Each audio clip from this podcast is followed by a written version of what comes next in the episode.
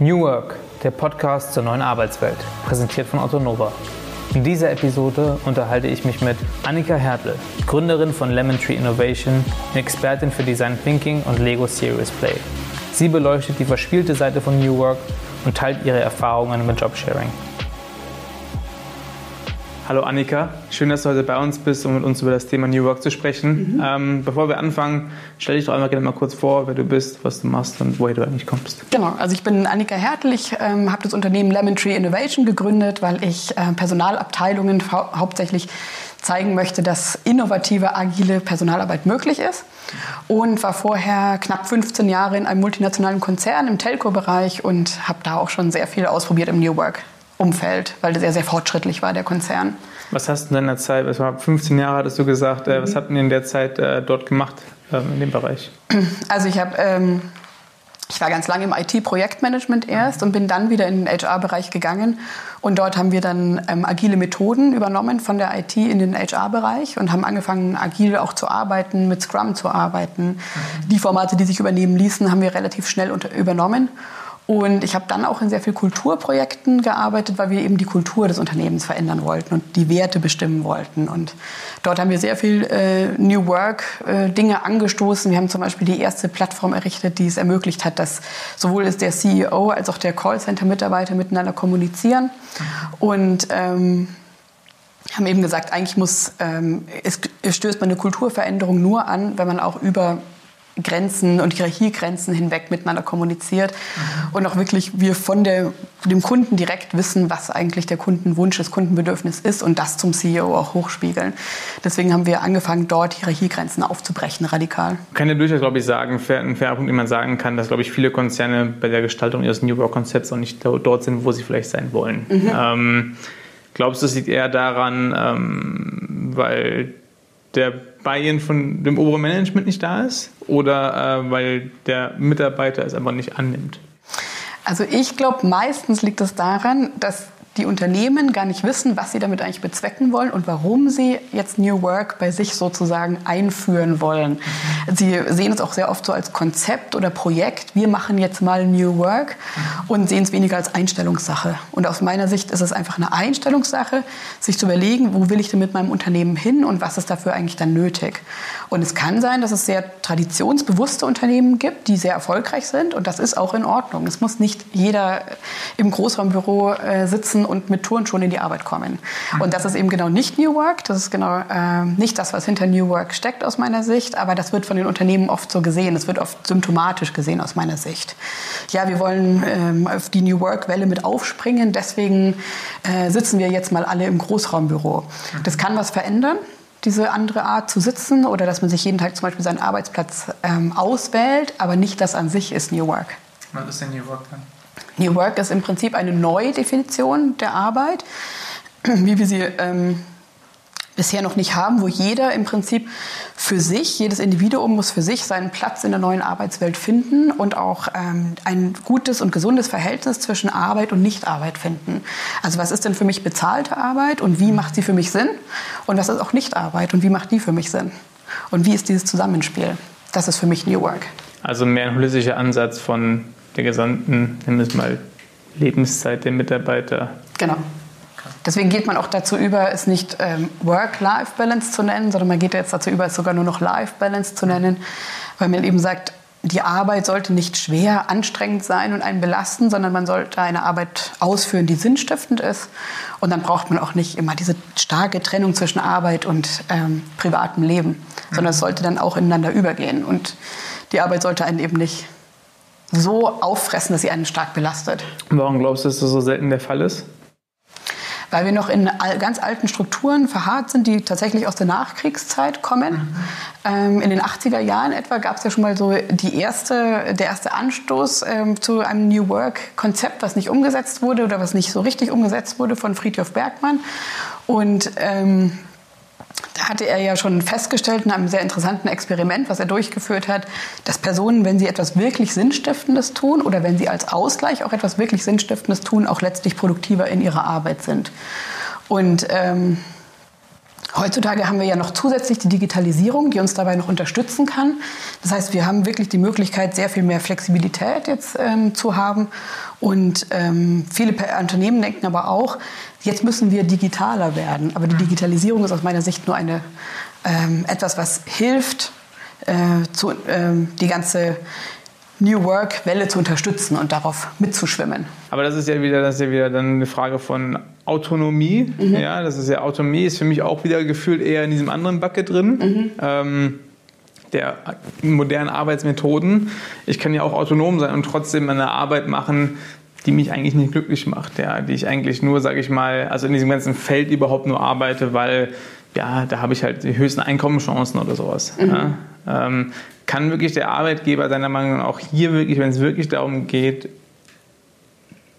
ja, den Sinn für den Arbeitnehmer in der Arbeit zu finden, äh, irgendeinen Beitrag zu leisten? Oder ist es wirklich etwas, was der Arbeitnehmer komplett alleine machen muss? Nein, also im New Work-Umfeld ist es ja so, dass man es eigentlich als Unternehmen erstmal seinen Sinn finden sollte, den auch entsprechend an die Mitarbeiter kommunizieren sollte, aber dann auch jedes Team für sich einen Sinn bei der Arbeit finden sollte und ähm, sagt, was für sinnstiftende Inhalte es verfolgt. Mhm. Also es ist eine gemeinschaftliche Sache. Es ist nicht was von nur was nur vom Arbeitgeber oder nur vom Arbeitnehmer ausgehen sollte. Also die Aufgabe des Arbeitgebers ist dann praktisch, seine Sinnhaftigkeit klar zu formulieren, mhm. damit der Arbeitnehmer überhaupt die Möglichkeit hat, bewusst darauf eine Selektion treffen zu können. Ist das etwas, wo er überhaupt dabei sein will? Ja. Genau, also der Arbeitnehmer sollte viel mehr auch selbst entscheiden können und der Arbeitgeber sollte das auch akzeptieren können. Aber genau, der okay. Arbeitgeber muss das im Prinzip auch entsprechend in die Wege leiten. Und nach 15 Jahren hast du dich entschieden, ich habe jetzt keine Lust mehr auf äh, den Konzern. Corporate, Corporate Konzern äh, und hast dich selbstständig gemacht. Wieso? Wie kam es dazu? Ja, mir war das im Prinzip im Konzern zu viel Politik. Mhm. Und ich hatte keine Zeit mehr in Inhalten zu arbeiten. Und ich war am Schluss auch Führungskraft im Jobsharing, was ja auch eigentlich sehr fortschrittlich war und viel Spaß gemacht hat. Aber überwiegend haben wir uns auch mit politischen Dingen beschäftigt. Also irgendwelche Projekte durchzuführen, die vom Mutterkonzern vorgegeben waren. Und ich habe einfach Lust gehabt, das auch selbstbestimmt zu machen und mir selbst die Inhalte rauszusuchen und auch die Kunden zu suchen, mit denen ich arbeiten möchte. Okay, und was für Projekte machst du jetzt mit was für Kunden? Also ich arbeite überwiegend in New Work-Projekten. Das heißt, auf mich kommen Arbeitgeber zu, die sagen, wir wollen uns da neu positionieren, wir wollen attraktiver werden, damit wir auch mehr Bewerber anziehen und dem Fachkräftemangel mhm. begegnen.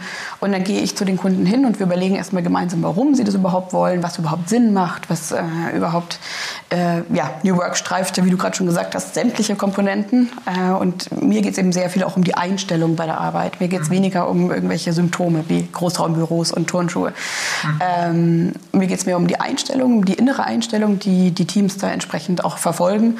Und die entsprechend zu ändern, ist eben für mich der Schlüssel zum Erfolg.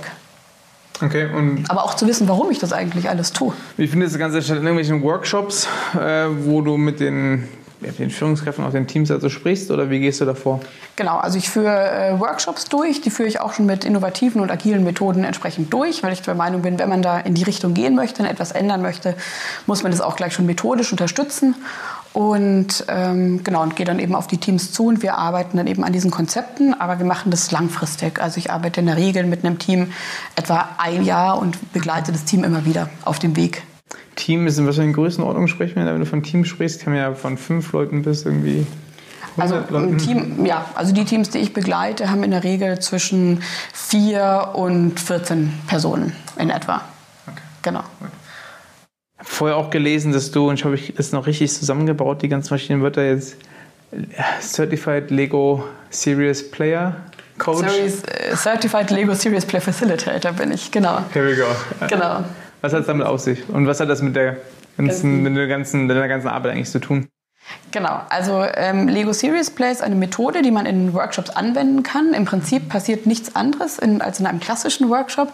Der einzige Unterschied ist, dass ich die Fragestellungen, die ich beantworte, eben äh, nicht an einen Flipchart schreibe, sondern in Lego-Modelle baue. Das heißt, jeder hat ein Set von Lego-Steinen vor sich und ähm, wenn ich jetzt, ich hangel mich eben an bestimmten Fragestellungen entlang, um eine große Fragestellung zu beantworten und jeder baut in jeder Runde dann entsprechend diese Fragen in Lego-Modelle und erläutert die dann im amüsanten Storytelling am Modell. Und dadurch verankert sich das Modell emotional. Jeder andere behält auch das Modell des Nachbarn oder des anderen Teilnehmers in Erinnerung. Mhm. Und man findet dann eben letztlich einen Konsens ähm, auf eine bestimmte Fragestellung. Also man entscheidet dann eben gemeinsam und baut dann eben, es geht dann immer von Runde zu Runde weiter und man baut dann eben letztlich ein Modell, um eine gewisse Fragestellung zu beantworten. Das kann zum Beispiel sein, welche Werte möchten wir als Team in Zukunft äh, leben, äh, welche neuen Geschäftsmodelle möchten wir entwickeln, äh, welche, es gibt ganz verschiedene Fragestellungen. Wie bist du zu diesem dieses Konzept gekommen und mhm. wie wird man so einen, also Certified Supervisor hast du es, glaube ich, genannt? Äh, Certified Facilitator. Certified genau. Facilitator. Genau. Ähm, also es gibt von Lego aus selber ähm, Ausbildungsinstitute, die das anbieten entsprechend. Und es gibt schon im Prinzip seit den 90er Jahren, da ist es äh, von dem CEO von Lego und zwei Schweizer Professoren ins Leben gerufen worden, weil sie eben eine Art Kommunikationsmittel gesucht haben, wie sie äh, Strategie ähm, Ergebnisse von Strategie-Workshops besser und äh, präsentieren können und dann auch zum Leben erwecken können. Weil letztlich geht es ja nicht darum, ein Modell vor sich stehen zu haben, sondern es geht darum, dann mit dem Modell auch weiterzuarbeiten. Mhm.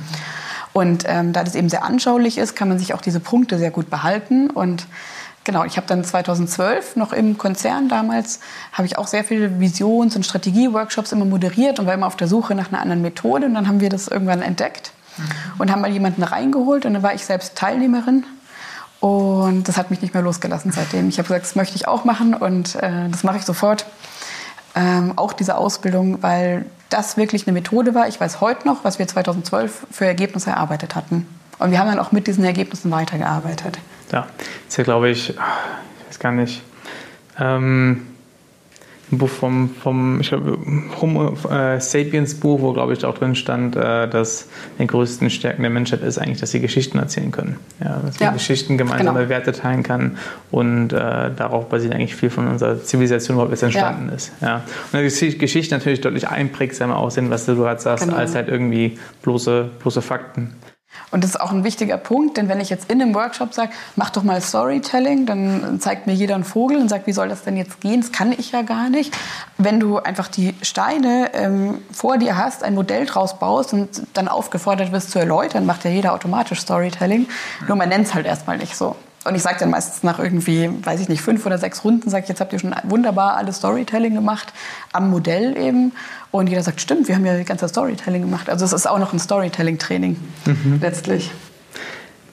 Für dich, glaube ich, ist auch, oder du sagst auch, dass es in, von ja, hoher Wichtigkeit ist, dass die, dass die Mitarbeiter in Unternehmen ihre Kreativität mehr ausleben können, richtig? Mhm.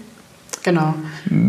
Was sind da deiner Meinung nach bewährte Methoden, damit man das Ganze ein bisschen mehr ähm, ermöglichen kann? Genau, also ähm, ich arbeite da eben auch mit Lego Serious Play, weil es tatsächlich dazu führt, dass es diese Grenzen wieder aufbricht, die wir uns selbst ähm, im Prinzip in der Kindheit fängt das schon an, dass ähm, in der Schule werden ja oft ähm, kreative Leistungen bewertet, äh, das Bild wird gleich bewertet, was du gemalt hast als Kind, das ist irgendwie falsch, wenn du so und so malst, das ist richtig, wenn du so und so malst.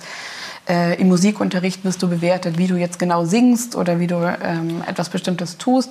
Dadurch werden schon diese, wird diese Kreativität immer mehr und mehr eingedämmt, aus meiner Sicht. Und in der Pubertät ist es in der Regel so, dass man sich da fast schon abgewöhnt hat, diese kindliche Kreativität, die man hat und die auch hilft, um eben kreative Lösungen zu finden. Und darum geht es mir eben und im New Work-Kontext eben auch, es geht nicht darum, äh, ein Instrument besonders gut zu spielen. Viele Leute, wenn ich frage am Anfang, wer hält sich denn für kreativ, meldet sich niemand, weil sie sagen, ich war in Kunst und Musik immer ganz schlecht in der Schule. Ähm, sondern es geht ja um kreative Lösungsfindung. Also es geht darum, ähm, ja, interessante, neuartige Lösungen zu, durch Rekombination vielleicht von alten Lösungen auch zu finden und da entsprechend sich ein bisschen was einfallen zu lassen. Und ähm, das Lego Serious Play ist eben eine Methode, die es ermöglicht, weil du eben durch dieses Spielerische einmal ein bisschen auch in, diese, in deine Kindheit zurückversetzt wirst ähm, und eben auch entsprechend Grenzen aufbrichst. Mhm. Und ähm, Design Thinking ist eine andere Methode, die ich auch, mit der ich auch arbeite. Ich bin auch Design Thinking Coach. Und da geht es ja auch darum, erstmal die verrücktesten Ideen überhaupt rauszuhauen, die einem überhaupt einfallen und dadurch dann zu, auf neuartige Ideen zu kommen. Und ähm, viele dieser verrückten Ideen setzen sich letztlich nicht durch, weil es geht ja letztlich immer um Geschäftsmodellentwicklung und ich will ja die Unternehmen auch weiterbringen. Aber dadurch, dass man mal so ganz verrückte Ideen gesponnen hat, ähm, findet man dann auch zu einer oft andersartigen Lösung. Und das Gute ist, die Lösung liegt immer im Team. Und das ist dann auch, hat einen sehr hohen Identifikationswert. Wenn das Team selbst zu einer kreativen Lösung kam, dann haben sie auch oft sehr viel Lust und sehr viel Leidenschaft dabei, es umzusetzen. Jetzt hast du dich ja vor nicht allzu langer Zeit auch selbstständig gemacht. Genau. Ähm, inwieweit überträgst du viele von diesen äh, ja, New Work-Konzepten auf, wie du dich selbst organisierst, wie du selbst arbeitest? Ich versuche natürlich alles zu machen, aber ich bin ja auch noch im New Work-Kontext, komme ich ja auch immer wieder neu an und ähm, das hört ja nie auf, das Ankommen. Also erstmal hatte ich, nachdem ich rausgegangen bin aus dem Konzern, hatte ich, habe ich vier Monate bewusst nichts gemacht, wirklich gar nichts, um einfach mal wirklich eine komplett neue, meine Positionierung zu finden, mein sogenanntes Why, also mein, ja, mein Sinn und Zweck des, warum will ich überhaupt selbstständig arbeiten? Will ich wirklich selbstständig arbeiten? Finde ich, ist, hat nicht auch ein Angestellten-Dasein, birgt das nicht auch viele Freiheiten, weil ich mich im Urlaub bin ich bezahlt, ich muss mich um nichts kümmern, die Krankenversicherung wird teilweise mit übernommen und so weiter. Ähm, also ich habe mich nochmal sehr kritisch hinterfragt und habe mir dafür wirklich bewusst vier Monate Zeit genommen, in denen ich absolut nichts gemacht habe. Und das war für mich wirklich ein Schlüssel auch zum Erfolg, weil ich da, ähm, ich habe mir jeden Tag ähm, immer irgendwelche Sachen aufgeschrieben, die ich nicht mehr möchte, die ich neu haben möchte, die ich neu organisieren möchte. Ja. Und das ist eben auch, finde ich, im New Work-Kontext. Äh, Viele Firmen haben jetzt schon die Einsicht, dass Mitarbeiter, damit sie eben auch ihrer Kreativität freien Lauf lassen können und mal neue Lösungen finden können, auch mal eine Zeit brauchen, wo sie wirklich mal diese sogenannte Slack-Time wo sie wirklich mal äh, frei sein können. Aber das wird dann auch wieder oft vorgegeben. Freitag von 9 bis 11 Uhr, da musst du kreativ sein. Und den Rest der Zeit musst du deinem normalen Job quasi nachgehen.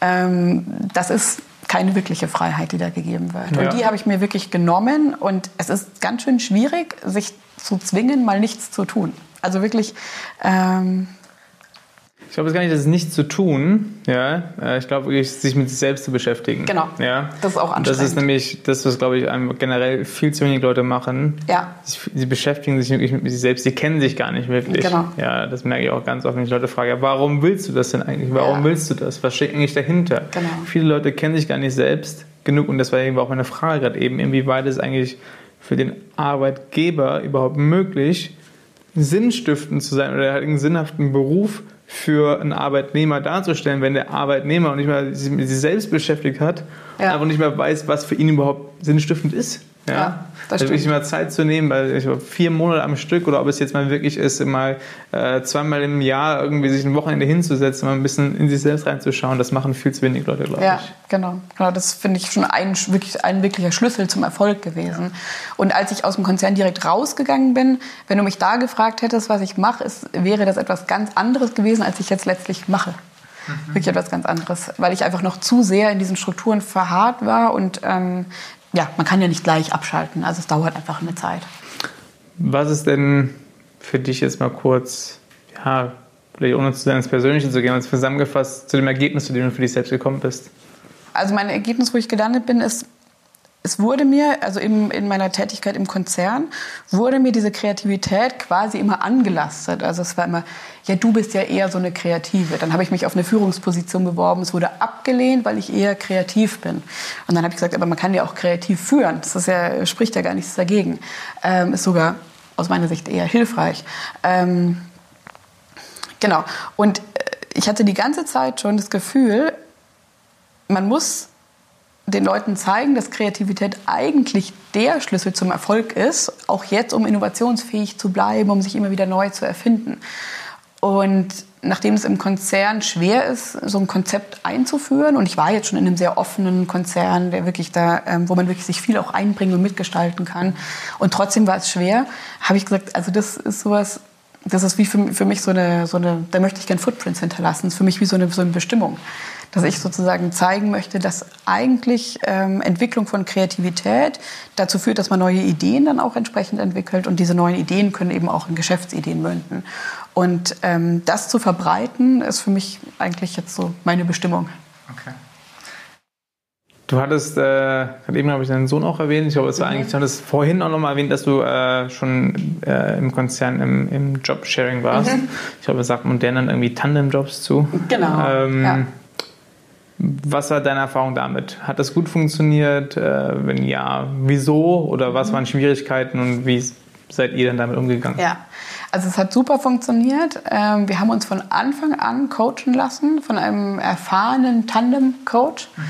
Und das war aus meiner Sicht auch einer der Erfolgsfaktoren.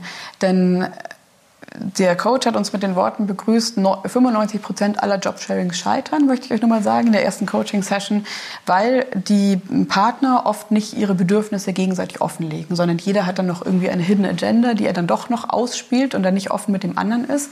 Und man agiert im Jobsharing tatsächlich quasi als eine Person. Und das muss man auch wollen. Man muss dann auch so ein bisschen seine Individualität aufgeben, denn wir waren jetzt zum Teil auch nach Wochentagen eben aufgeteilt. Und wenn ich jetzt an diesem Wochentag triffst du dann fürs Team, wir waren in der Führungsposition, triffst du dann eben alle Entscheidungen auch. Mhm. Und das muss eben dann der Partner auch akzeptieren, dass du halt vielleicht auch mal eine Entscheidung getroffen hast, die er jetzt anders getroffen hätte, weil du quasi als eine Person agierst. Mhm. Ähm, dann gibt es oft konkurrierende Bedürfnisse und ähm, daran scheitern die meisten Jobsharings. Also einer möchte irgendwie in eine nächsthöhere Position dann doch noch aufsteigen, ähm, der andere möglicherweise nicht. Und der eine sagt das dem anderen nicht. Wir haben das sehr offen in den mhm. Coaching-Sessions immer wieder thematisiert, wo wer hin möchte. Wir wussten das dann auch vom anderen sehr genau und haben dann auch damit gespielt. Wir haben quasi dem einen dann auch mal den Vortritt gelassen meine Jobsharing-Partnerin war es zum Beispiel wichtig, sehr international zu arbeiten. Und wenn es dann, wir waren auch im multinationalen Konzern, aber wenn es dann mal speziell um internationale Arbeit ging, habe ich ihr da auch den Vortritt entsprechend gelassen. Und ähm, ja, wir wussten eben auch genau, wo will der andere hin, was ist so in den nächsten zwei Jahren sein Ziel. Und wenn man, und das war bei uns noch dazu kam, dass wir sehr komplementär waren und nicht konkurrierend. Das war natürlich dann auch Glückssache. Aber man kann es Von auch. Von der Persönlichkeit her, oder? Sowohl von der Persönlichkeit her als auch von der Art zu führen. Das heißt, das Team hat sich dann auch sehr wohl gefühlt, hat gesagt, am Anfang war das Team sehr skeptisch, kann man von zwei Personen überhaupt geführt werden. Hinterher haben sie sich sehr wohl gefühlt, damit dass wir so, ähm, uns so gut ergänzen. Und dass sie von jedem dann auch was anderes haben. Und was ein Riesenvorteil ist im Jobsharing, man kann, also erstens kann man sich auch im, im Krankheitsfall gegenseitig natürlich mal vertreten. Aber ein fast noch größerer Vorteil ist, wenn zum Beispiel irgendwelche schwierigen Entscheidungen getroffen werden müssen, kann man sich untereinander austauschen und mhm. muss die nicht als Führungskraft alleine treffen. Oder man kann auch mal bewusst ähm, in einem Meeting gemeinsam auftreten, wenn irgendwie möglicherweise mal doppelte mhm. Präsenz hilfreich sein kann. Kann man das schon mal auch mal diese Karte ausspielen. Ich hatte mit anderen Leuten gesprochen, die es auch gemacht haben. Was die mir noch gesagt hatten, war, was für sie entscheidend war, dass sie ähm, die hatten, glaube ich, beide 60 Prozent. Ja. Mhm. Ähm, aber immer einen, einen Tag Overlap pro Woche, wo halt mhm. beide da sind. Ja, mhm. Wo dann genau, was du immer gesagt hast, jemand hast, mit dem du Themen durchsprechen kannst. Ähm, genau. Habt ihr das ähnlich gehandhabt? Oder? Ja, wir haben es ähnlich gehandhabt. Es ist eben natürlich ein bisschen weniger effizient im Jobsharing zu sein, aber aus meiner Sicht ähm, bringt es trotzdem viel mehr, weil man die, die Themen ja dann auch entsprechend nach seinen Stärken aufteilen kann und dann ist man auch wieder effizienter an der Stelle. Aber den Overlap, mhm. den hast du natürlich, genau. Also gehst du davon aus, dass so Tandem-Jobs etwas ist, was wir mehr und mehr sehen werden? Oder ist es, wird es so, ja, fairerweise, was es jetzt ist, eher so ein, ein Randthema bleiben? Ich wünsche mir, dass wir es äh, stärker sehen werden. Ich denke auch, es geht in die Richtung. Also es gibt ja zum Beispiel schon Unternehmen wie Tandemploy, die wirklich sich die Aufgabe, sich zur Aufgabe gemacht haben, nur Tandem-Jobs zu vermitteln. Und ähm, das Bedürfnis der Personen ist eigentlich, äh, also von vielen Personen ist es eigentlich immer weniger auch zu arbeiten und sich mehr um die Familie zu kümmern. Mhm. Deswegen und trotzdem was Sinnstiftendes und Sinnvolles zu tun. Deswegen gehe ich davon aus, dass es eigentlich ähm, sich stärker verbreiten wird. Schön wäre es, wenn auch mehr Männer mal ins Jobsharing gehen würden. Und es nicht nur so eine äh, Mutter in Teilzeit Sache ist. Ähm, Stichwort Zukunft. Mhm. Ähm, aktuell sind wir noch eher, würde ich sagen, in einer Know-how-Gesellschaft. Was glaubst du, wo geht das nächstes hin? Ist Kreativität, was du eben angesprochen hast, der entscheidende Faktor oder das Thema Why, warum, also Sinnhaftigkeit von dem Arbeit, was ich tue, was wird da das, ja, das Zentrum einnehmen? Also das Wichtige ist ja, dass dieses ganze New Work-Thema wirft ja ganz neue Fragestellungen auf. Also wie kann ich dem Mitarbeiter mehr Freiheitsgrade geben? Wie kann der Mitarbeiter sich auch selbst mehr Freiheitsgrade nehmen? Ähm, bis wohin dürfte, darf er sich selbst nehmen? Bis wohin sollte es der Arbeitgeber auch ermöglichen? Entsprechend, wie ist da das Zusammenspiel? Wie findet der Mitarbeiter zu einer wirklichen Work-Life-Balance oder vielleicht zu einer Life-Balance? Möchte er das überhaupt? Oder ist er vielleicht jemand, der der, über, äh, der vielleicht einfach auch sagt, ich sehe den Sinn in meiner Arbeit und es ist für mich in Ordnung, auch so zu arbeiten und quasi meinen einzigen Inhalt im Leben in der Arbeit zu sehen, ähm, das kann ja auch in Ordnung sein. Und das für sich zu hinterfragen, sollte jedes Unternehmen in Zukunft tun und auch zu wissen, was will ich eigentlich damit erreichen. Es wird sehr viel im Moment aus meiner Sicht, ähm, es ist sehr viel Bewegung drin, was ich generell begrüße, aber es wird auch sehr viel durcheinander geschmissen, Digitalisierung, Technologie, ähm, agiles Arbeiten. Also man sollte für, aus meiner Sicht erstmal diese ganzen Begrifflichkeiten für sich ordnen und dann auch ähm, sehen, was will ich eigentlich verändern, was soll der Zukunftszustand dann mal sein ähm, und dann eben zu sehen, welchen Bereich von New Work man dann entsprechend auch angehen sollte. Mhm. Also im Moment ist, nehme ich sehr viel Aktivismus wahr. Mich, ich werde auch sehr viel angefragt eben von Kunden, die irgendwas da in dem Bereich Agilität und so machen wollen, aber gar nicht wissen, warum. Also da ist auch wieder, ich äh, komme immer wieder auf den Punkt, eigentlich ist das Why das Entscheidende. Ähm, ja, und warum ist Kreativität so wichtig? Weil im Prinzip alle Nischen sind im Prinzip voll, alle Produkte gibt es schon mehrfach, der Markt ist übersättigt und deswegen geht es eben darum, wirklich immer wieder sich neu zu erfinden und auf das Nutzerbedürfnis sehr stark einzugehen entsprechend. Und auch da ist Kreativität erforderlich, denn das ist noch nicht so lange so, dass wir entsprechend Produkte kreieren oder Konzepte entwickeln nach den Bedürfnissen des Nutzers. Und da wirklich genau hinzuhören, ist äh, nach wie vor, da gibt es, glaube ich, sehr viel Nachholbedarf bei vielen Unternehmen. Ist nach wie vor nicht so. Sehr oft wird, ähm, ich kenne es ja auch aus, aus dem Konzern, es wird im Konzern irgendeine Idee entworfen, die äh, auf den ersten Blick super toll ist, aber die Personen, die sie eigentlich dann entsprechend auch ähm, vertreiben, ähm, haben es noch nie getestet und stellen dann fest, nachdem äh, das Produkt entwickelt ist, dass es eigentlich gar nicht das Bedürfnis der Zielgruppe befriedigt. Mhm. Das heißt, da auch wirklich sehr viel vernetzter zusammenzuarbeiten, ist aus meiner Sicht die absolute Zukunft. Inwieweit glaubst du denn persönlich, dass ja, man sich als Mensch darüber Gedanken machen sollte, ob kreative Arbeit in Zukunft auch nicht von irgendeinem Bot oder Roboter erledigt wird?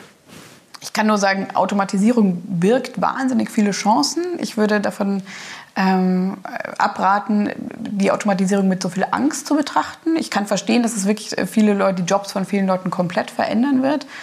Aber ähm, genau, ich bin eben der Meinung, dass so emotionale und kreative Jobs nie komplett ersetzt werden und dass deswegen jeder eine Nische im Prinzip auch in einem interessanteren Bereich finden wird. Ähm, das sagen auch Studien, ähm, gibt es darüber, die sagen, dass es im Prinzip mehr Jobs später mal geben wird. Äh, dadurch, dass Jobs durch Automatisierung fest äh, wegfallen, wird es mehr neue Jobs geben. Bestimmt auch drin, was für Art von Jobs es sein werden? Das, äh, der Blick in die Kristallkugel ist schwierig natürlich. Ähm, die entwickeln sich ja gerade, die sind ja gerade in der Entstehung, diese neuen Die Frage Jobs. ist aber dann auch, ob diese Jobs wirklich von diesen Leuten erfüllt werden kann. Weil ich glaube, wenn man heute zu einem, ja, jetzt mal spitzes Beispiel aber zu einem LKW-Fahrer mhm. geht, wo man, glaube ich, relativ sicher sein kann, dass, keine Ahnung, ob es jetzt 20 Jahre sind oder 10 Jahre sind, dass es dann seinen Job so nicht mehr geben wird. Mhm. Mit dem man sagt, du pass mal auf, äh, du machst jetzt mal eine Fortbildung zum Backend-Ingenieur ja, äh, und fängst an zu coden. Äh, ich glaube, bin mir relativ sicher, dass die, dass die Erfolgsraten mhm. der Umschulung da gegen Null gegen werden.